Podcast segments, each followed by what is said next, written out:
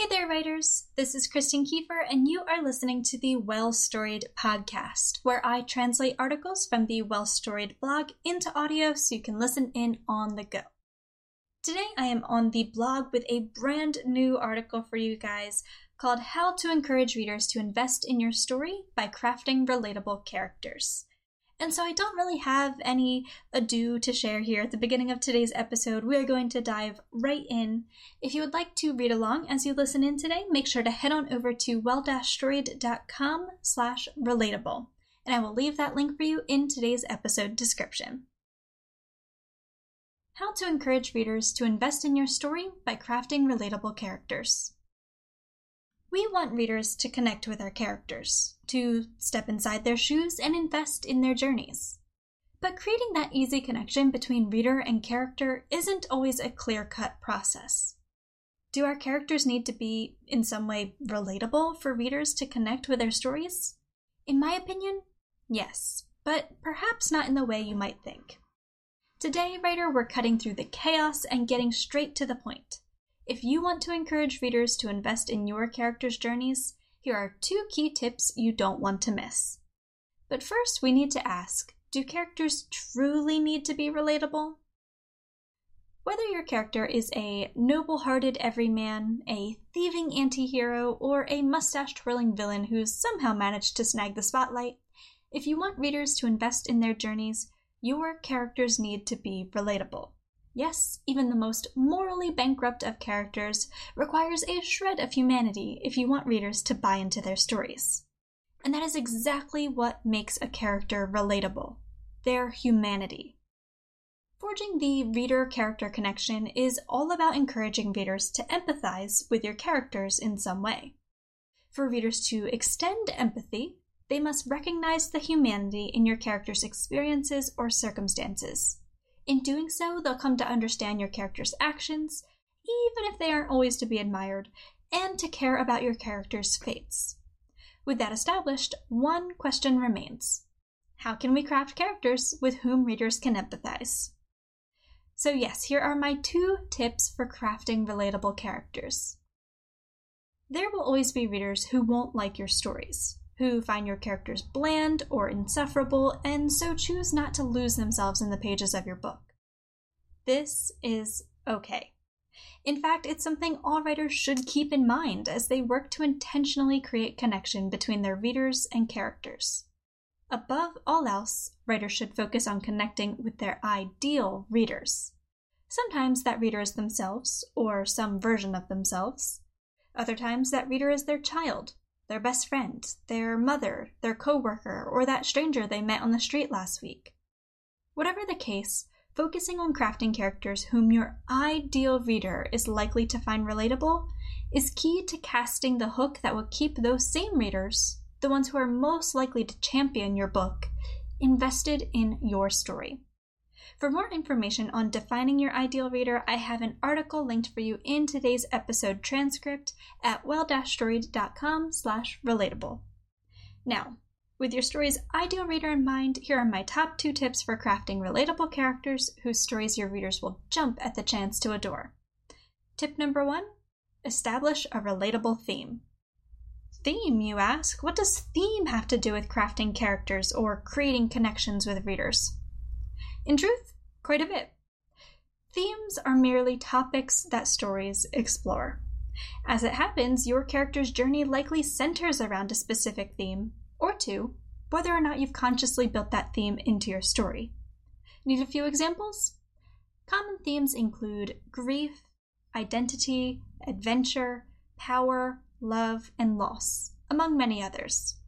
Subsequently, each of these themes represents the foundation of a near universal human experience a coming of age story, a first love, the loss of a loved one, the struggle to find agency or self worth, and so on.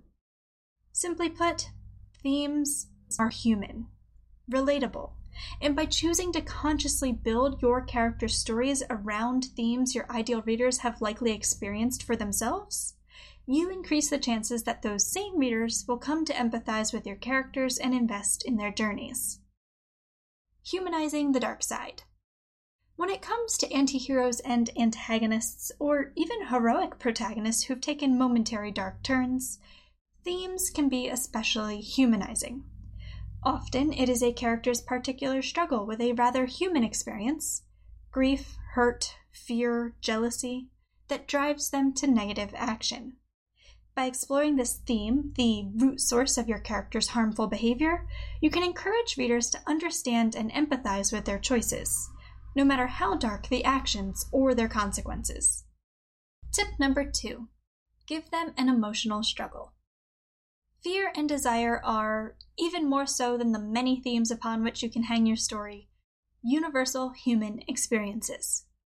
They also happen to be the two ingredients necessary for some serious internal struggle, the most universal human experience of all. Fortunately, the specific fears and desires you give your characters don't have to be universal themselves in order for readers to care. Oftentimes, the simple remembrance of their own internal struggles is enough to invest readers in a character's journey. For more information on how to craft specific fears and desires that breed relatable internal conflict, don't miss our breakdown of the lie your character believes, which I have linked in today's episode transcript at well-storied.com slash relatable. There is also an episode of the podcast that covers this same topic. It is episode number 31, and it is called How to Build Epic Emotional Conflict by Utilizing Your Character's Lie.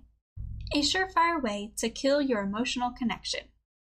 What would a struggle between fear and desire be without a few flaws thrown into the mix? Humans are deeply imperfect creatures, and so crafting characters that lack any substantial personality or behavioral flaws is a sure way to kill readers' belief in their humanity. An unbelievable character will always ruin a story faster than an unlikable one. So, no matter how greatly you fear that readers won't adore your characters, Resist the urge to give your characters only inconsequential flaws such as clumsiness or awkward behavior. In place of such near perfection, develop consequential flaws for your characters that add depth and realism to their internal struggles. In all likelihood, readers will identify with your character's shortcomings and find themselves all the more invested in their transformative journeys. As you can see, crafting relatable characters doesn't necessitate giving them specific personality traits or experiences or backstories that speak only to a few select readers. Generally speaking, readers enter stories wanting to be engaged. Thus, it often doesn't take much for readers to find themselves invested in the pages of a book. All they need is a real human character struggling with real human experiences experiences that closely mirror their own bouts with fear, desire, and conflict breeding flaws. Will every reader who picks up your book find your characters relatable and their journeys worth investing in? Not likely. But by identifying your ideal reader and working to tell a story designed just for them, I have no doubt that you'll hook readers in with a story that will stay with them long after they've reached the end.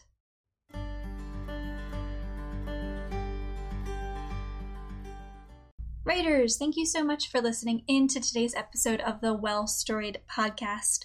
I personally believe that any good story is hinged on its characters, that without good, well developed characters, you really don't have a story that readers are going to want to get invested in. And I also believe that relatable characters, as you can tell from today's episode, are really how you're going to hook readers in and make them care about your story, make them care about your characters and what happens to them, to their fate, and so on. And so I hope you gleaned some tips and tricks for crafting relatable characters and getting readers invested in your story today. If you enjoyed today's episode and would like to listen in again and again, make sure to subscribe to the podcast from wherever you are listening in from. It also helps as well if you're able to leave a quick like, a rating, or a review anything that really helps gain the, po- the podcast more visibility goes a long way towards helping the podcast grow and keeps me creating these episodes. So anything you can do in that arena would be absolutely great. Thank you so much for your support there. Also, if you don't know, I do have a Patreon account for Well Storied, and one of the things that the Patreon account helps support is this podcast. Uh, if you don't know, Patreon is simply a place where you can pledge a small amount each month to support some of your favorite creators. So if you're really enjoying the podcast and really enjoying all that I create for Well Storied, make sure to head on over to patreon.com slash wellstoried to learn how you can help support the website and the podcast today. Again, writers, thank you so much for listening in. I hope you enjoyed today's episode, and I will see you guys very soon. Until then, happy writing. Bye, writers.